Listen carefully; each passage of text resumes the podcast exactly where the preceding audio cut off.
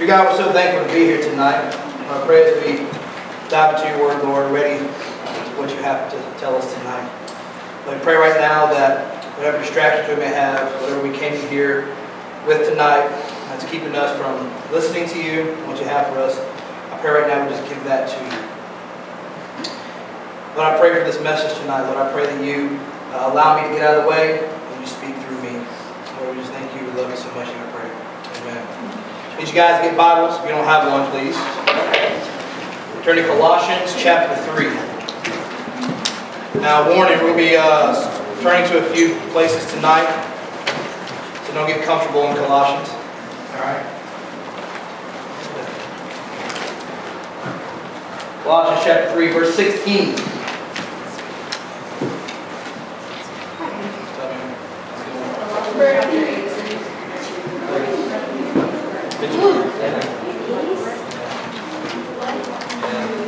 Pastor Benjamin in that meeting.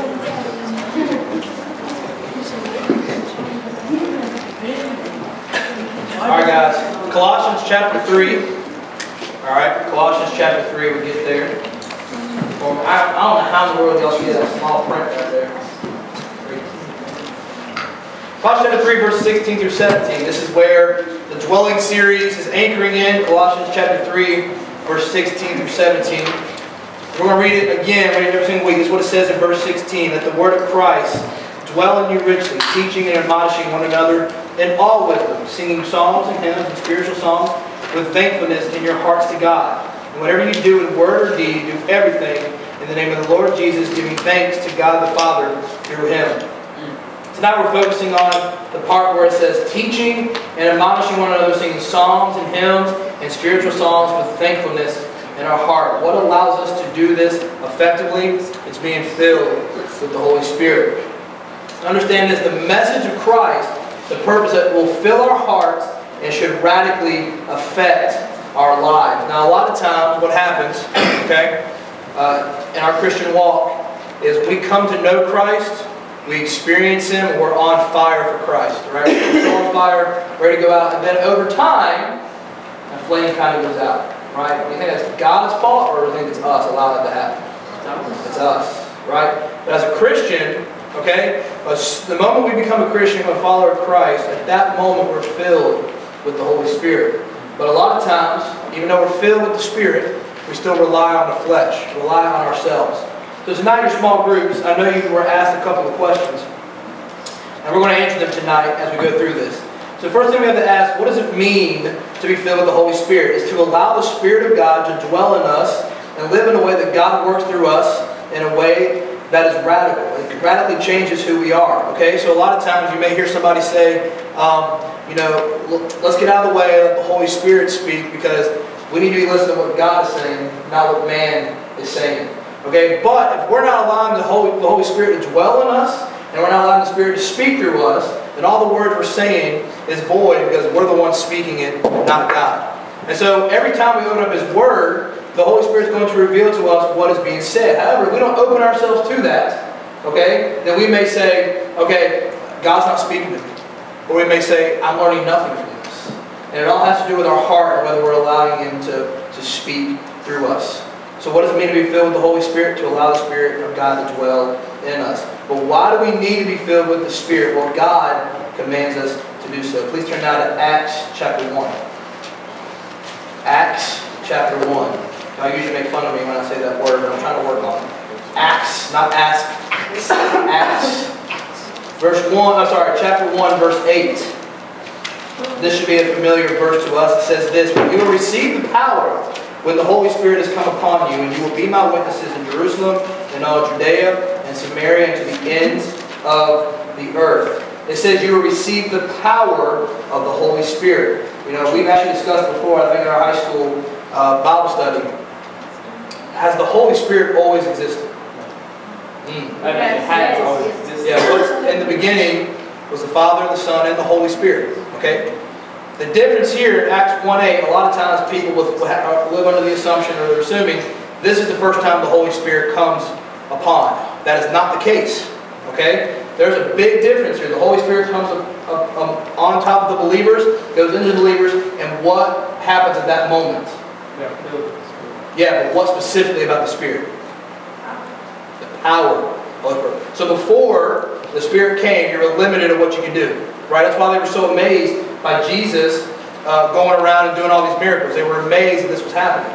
But now that Jesus is gone, Jesus kept telling them he's sending a helper. That helper in which he was talking about was the Holy Spirit. And when the Holy Spirit came upon them for the very first time, they were filled with the power of the Holy Spirit. At that moment, they were given the opportunity, if it's God's will, to, to do exactly what Jesus had commanded them to do. And he says here also, at the end here, so the Holy Spirit, you understand you're getting the power. It says, You will be my witnesses to the ends of the earth. So understand what's happening here, these disciples are now having the Holy Spirit upon them. Jesus told them to wait for the Holy Spirit to come upon them because why? They'll be more effective in their witness. They'll be more effective in spreading the gospel. So Jesus had been teaching them for three years, but it was not enough. They needed to put what they were being taught into action. And so Jesus came and he taught all these things, but they didn't put it into action, it would have been like it never happened. Think about this for a second. If the disciples and the early apostles didn't choose to spread the gospel, what would that mean today? We don't have parts of the Bible. You, you probably wouldn't have Christianity, right? But notice, they're given the Holy Spirit and they went out and do it. They didn't question it. They went right then and do it. And they, they were only able to do what occurs in Acts, which we won't go into a lot tonight. They were only able to do this with the Holy Spirit. And every time they would go out and speak, they would, they would say something around the, the idea of, I'm not speaking on my authority, I'm speaking on the authority of God and Jesus Christ. Now this sounds similar to who else in the Gospels? In the Gospels. Jesus Christ, right? He would always say, I'm speaking on the authority of who?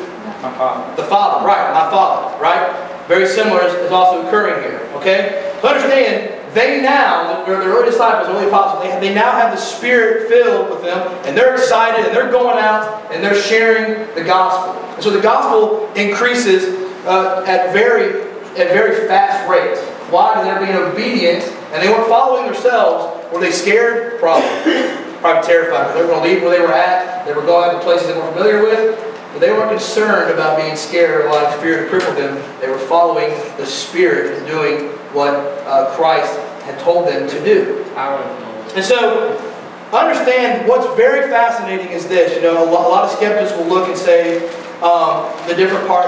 There, there's a lot of skepticism over with, with skeptics with the resurrection of Christ, right? But notice this, okay?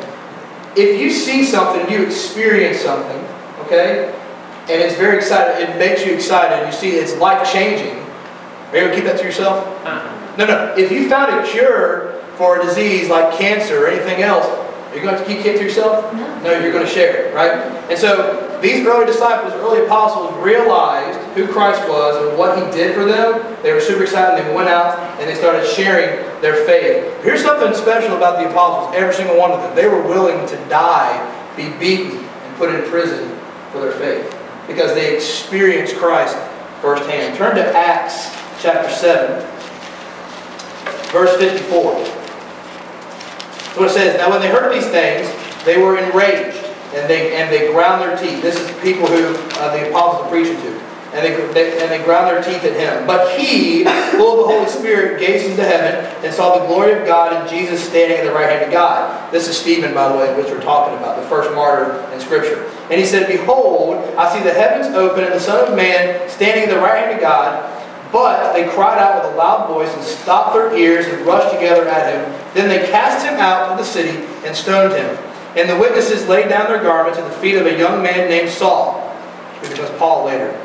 And as they were stoning Stephen, he called out, Lord Jesus, receive my spirit. And falling to his knees, he cried out with a loud voice, Lord, do not hold the sin against them. And when he said this, he fell asleep, or he died. Now understand that Stephen, the first recorded martyr in Scripture, is preaching the gospel, and even while he's getting stoned, while they're killing him, while they're mocking him, he's proclaiming Christ. Because of what Christ had done for him. Stephen preached about Jesus because he knew he was real and was working. Stephen was stoned, but he knew God had the power to see him, and one of those who were stoning him to death would eventually become Paul. Okay? One of the most well-known apostles, one of the most well-known followers of Christ, and one and wrote most of the books in the New Testament. So think about this. A lot of times we say, well, you know what, in certain times, I don't have to make a stand for Christ because I, I'm probably not going to make that big of a difference anyway. But notice here, Saul, becomes Paul, is standing here and is watching Stephen get stoned, and Stephen is proclaiming Christ, does not let off, does not let off of it, and he's killed for his faith. You see later on, it makes an impact in Saul's life, because this is small little thing eventually led uh, to uh, God appearing to him on the road to Damascus and radically changed his life. But Stephen, okay, if he would have denied it, could, could he have denied his faith at that moment? He could have, but he didn't. Okay, why? He didn't rely on himself, right? His flesh was telling him, I'm about to die. And so he probably was reacting in a way where I need to do something to get out of this, but that's not what he did. He stayed true to God. And then he said at the very end here, Lord, do not hold the sin against them. And then we know he died from there. He stayed true. He followed the Holy Spirit. Did Jesus say, say something about Yes, he did that. Yes, yes, he did. I was going to bring that up, but you did, so that works perfect. Good. All right. Next question. Who is the Holy Spirit? The Holy Spirit is very simple. The Holy Spirit is God with all the attributes that come with it. Now turn to Romans chapter 11. Romans chapter 11. Oh, good on time. Awesome. I'm going to preach on that. Just kidding. Romans chapter 11, verse 33. All right, it says this. Oh, the depth of the riches and the wisdom and knowledge of God, how unsearchable are his judgments and how unstructable his ways. For, for who has known the mind of the Lord, or who has been his counselor, or who has given a gift to him that he might be repaid? For from him and through him in him are all things. To him be glory forever. Amen. The Holy Spirit came to glorify Christ and lead believers into all truth. And we cannot live a holy life apart from the Holy Spirit. And we'll talk about that in a second, but before we get there, let's go to Galatians chapter 5. Galatians. You guys should be pros at turning your Bible right into the series. Galatians chapter 5, verse 22 says this. This, this should sound uh, familiar as well. The fruit of the Spirit is love, joy, peace, patience, kindness, goodness, faithfulness, gentleness, self-control. Against such things there is no law. And those who belong to Christ Jesus have crucified the flesh with its passions and desires. If we live by the Spirit, let us also keep in step with the Spirit. Let us not become conceited, provoking one another, everything, sorry, envying uh, one another. So God sent the Holy Spirit to live in us, and then we reflect the fruit of the Spirit to show that the Spirit is filled in our life. And so this is so we can live a holy life and accomplish God's will. But I told you, you cannot live a holy life outside the Holy Spirit, okay? In Scripture, it talks about flesh versus the Spirit. And what does it say in regards to us as believers about the flesh? To what? Crucified. How to what? Crucified. To not go into the desires of what? The flesh. Basically, do not fall into what your flesh desires. And then it says to be what? Filled with what? The Holy Spirit. Understand that. As Christians, okay, we understand that, right? We understand that um, I don't need to go back to my old ways. I don't need to go back to my fleshly desires. I look to the Spirit and say what He says. Well, understand this. Here's why we got to be careful with this. If you don't understand what it means to be filled with the Spirit, all you know is the flesh, then what are you going to go to for satisfaction?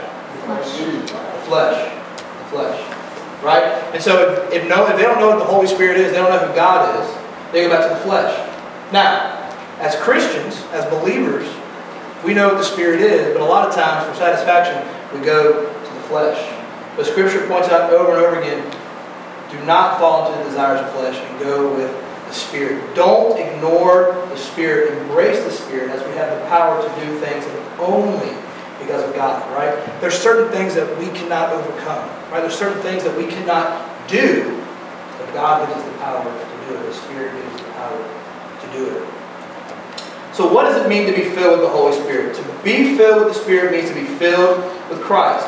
Now what does the word filled mean? It means to be controlled or have abundance of, okay? And so, if the Spirit is in you, you have you have God with you at all times. That means at any moment, okay, when you're going out and you're living your life, at any moment, okay, uh, if the Spirit is in you, how should you be living your life? Through the Spirit?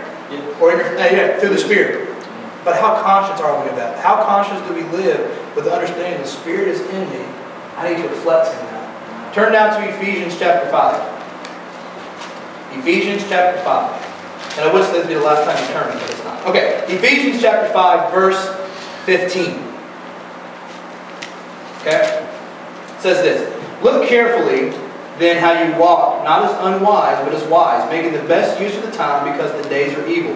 Therefore, do not be foolish, but understand what the will of the Lord is. Do not get drunk with wine, for that is debauchery, but be filled with the Spirit, addressing one another in psalms and hymns and spiritual songs, singing and making melody to the Lord with your heart, giving thanks always and for everything to God the Father in the name of your Lord Jesus Christ, submitting to one another out of reverence for Christ.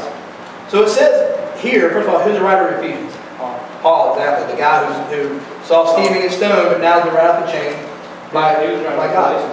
Right, exactly. He was.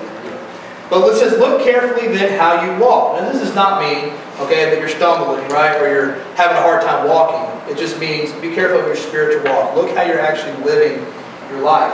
Right? It says in verse 17, do not be foolish. Okay, so if he's saying do not be foolish, who is Paul speaking to here? Church of Galatians. Believe- The church of Ephesus, right? Believers. You know what's wrong. You know what's of the flesh. You have no excuse.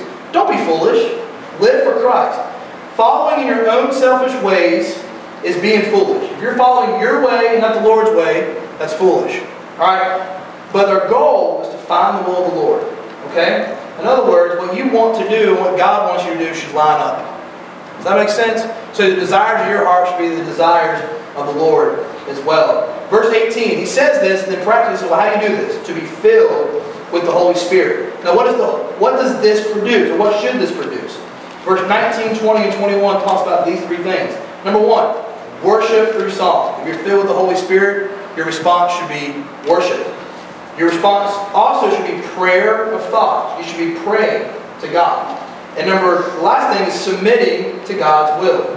Not doing what you want to do necessarily, but what you want to do is line up with God's will. So worship, praying, and submitting to God's will, the three things that being filled with the Holy Spirit looks like. Now, I've laid that out, but what's holding us back? What's holding us back from, well, exactly, our flesh? Two, two things basically, right? Lack of knowledge and unbelief. Lack of knowledge and unbelief. We look at lack of knowledge, you, there's another word for that in Scripture ca- called carnality. And what this is, you know a little bit, but you don't want to pursue anymore. Okay? Or you're scared of what God is going to tell you to do, so you ignore it. All right? It also means, although you know Christ, your foundation is not built on Christ. It's built on worldly things. Turn to 1 Corinthians chapter 3. Sounds kind of selfish. 1 Corinthians chapter 3, ver, uh, yeah, 1 Corinthians, that's it, that's very good. Verse 10, all right?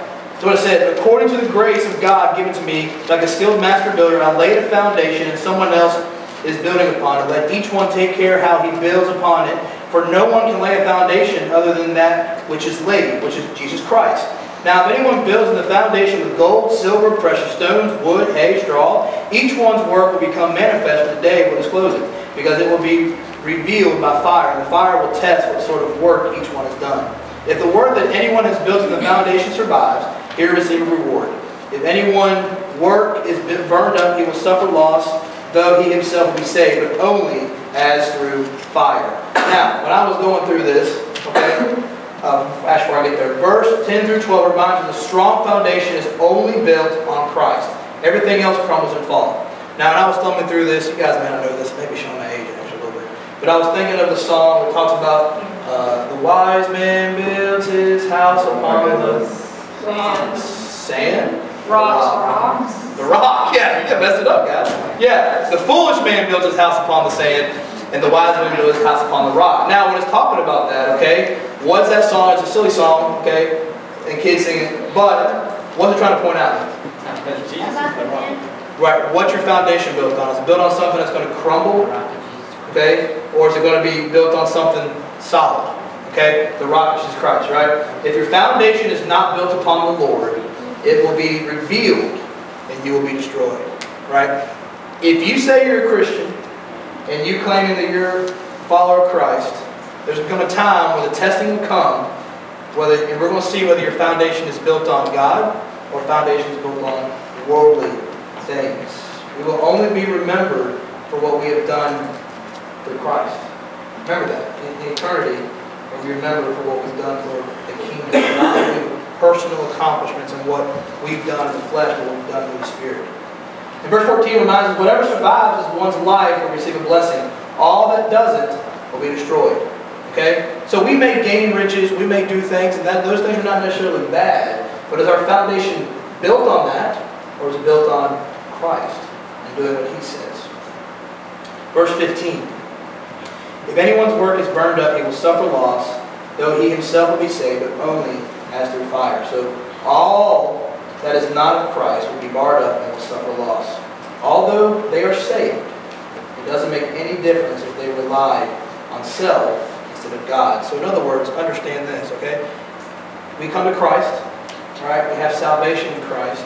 But if that's all we're doing, we're missing out on what the Spirit is asking us to do, okay? It Doesn't mean you can lose your salvation, okay? It just means that God's given us, okay, once we become saved, at that moment, the Great Commission is what we're called to do, right? And by ourselves, in our flesh, because in our flesh, our flesh is full of what?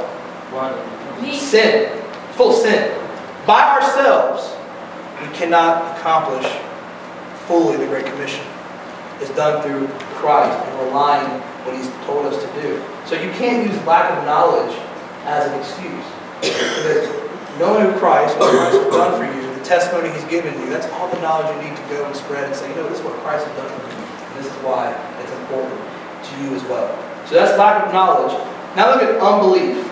Okay? Now, unbelief can, can have a couple different things, but number one, some fear what God will do. Here's what I mean, right? We don't want to, we don't want to take that step out there um, because we're afraid of what God will do. A biblical example of this is Jonah, right? Jonah was told to go to Nineveh, and he didn't go because he was afraid that God would actually have mercy on the people. So he didn't go. So we, so we feel like maybe God's telling us to do something, but we don't want that to happen, so we choose not to do it. Or number two, this kind of goes hand in hand, we're afraid of what God would require of them. So here's an example I like to use, all right? It's good to pray for things like patience, right? But when you pray for it, and God puts a, bat, a, a, a battle in front of you where you have to face temptation, like for me, when I'm stuck in traffic, right? We don't like what God's going to require of us at that moment, which is patience, okay? So there is a difference between fearing what God will do and afraid of what God will require of them. Turn to 1 John chapter 4.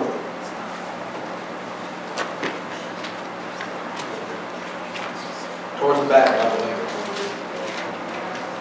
1 John chapter 4, uh, verse 18 says this, There is no fear in love, but perfect love casts out fear. For fear has to do with punishment, whoever fears has not been perfected in love. So if we're fearful, we don't recognize God's love, right? Now, we allow fear to cripple us sometimes because sometimes our flesh takes over. It's at that moment we got to say, you know what? No, no, no. I'm a believer. I'm filled with the Spirit. I can do this because God is telling me to do it. So how are we filled with the Holy Spirit? There's three basic ways. Number one, faith in God. Two, know God's promises and commands. And daily prayer and reliance. Now turn over to Romans chapter 10. I told you to use this. Romans chapter 10, verse 8. Uh, this is the part where we have faith in God. Romans chapter 10, verse 8 says, But what does it say? The word is near you in the mouth and in your heart. That is the word of faith that we proclaim. Because if you confess in your mouth that Jesus is Lord and believe in your heart that God raised him from the dead, you will be saved. Amen. For with the heart one believes and is justified, with the mouth one confesses it and is saved.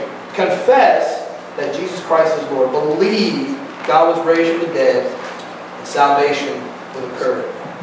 Verse 10 re-emphasizes, you do this, Christ enters you through the Holy Spirit, and you're able to proclaim the gospel. Believe and you will be won't be changed. Once we come to God, we are filled with the Spirit. So that's God's in the work for us through His Son Jesus Christ.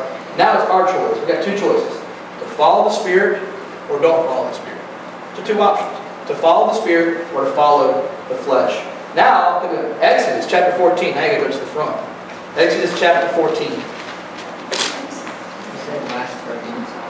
One more after this one, okay? I promise. One more after this one. Exodus chapter 14, verse 13. This is know God's promises and commands, okay?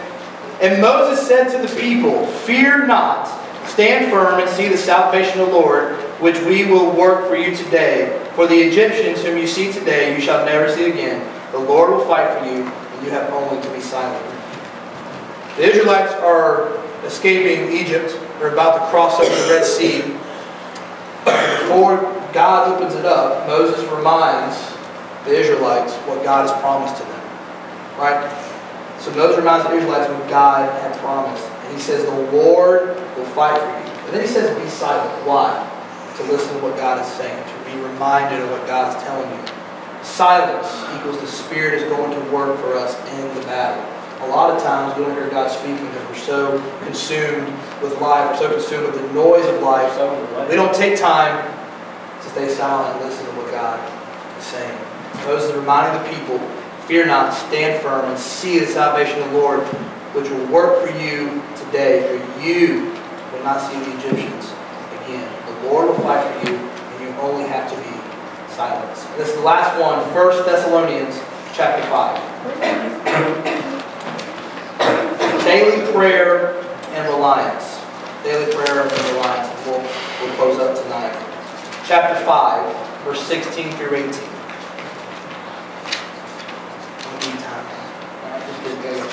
Verse 16, rejoice always, pray without ceasing, and give thanks in all circumstances. For this is the will of God in Christ Jesus for you. Three things. Paul is ending the letter to the church of Thessalonica. I know I got a big word. Shocking. He's given a ending here to his first letter to the church of Thessalonica and gives them three things here at the end to be reminded of. Verse 16, rejoice always. When things are good, when things are bad, rejoice for God has done. Pray without ceasing at all times. Talk to God. God's always talking to us. Are we listening to Him? Are we speaking to Him? Are we seeking Him?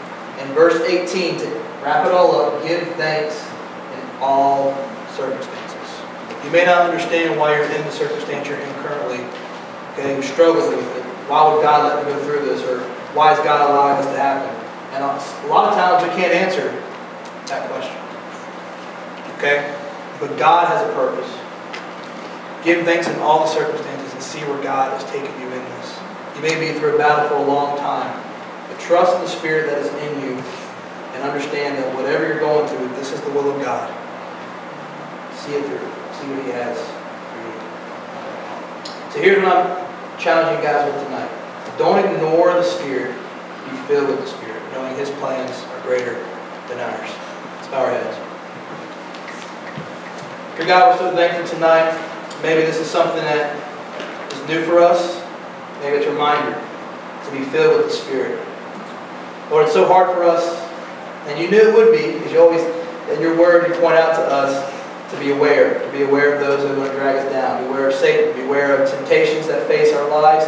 When we face trials and tribulations, uh, we're to be uh, persistent in it and continue on to see what you have for us and what you will for our lives. But I pray that after tonight that we don't rely on ourselves, we don't rely on the flesh, we rely on your spirit for you to move through us, to live our lives in a way that we're so in, in line with you that we know exactly what you want us to do. That we don't have to question, is this right or is this wrong? We know it's right because you've told us to do so. I pray that we stand boldly and to know that you radically change our lives. We don't need to hold it back. We don't need to say, well, I don't want to offend anybody. But share the news of the gospel of who you are. You sent your son, Jesus Christ, to die for our sins. I pray that we're filled with the Spirit. Lord, if there's people in here tonight who do not know you, I pray right now that this message has challenged them.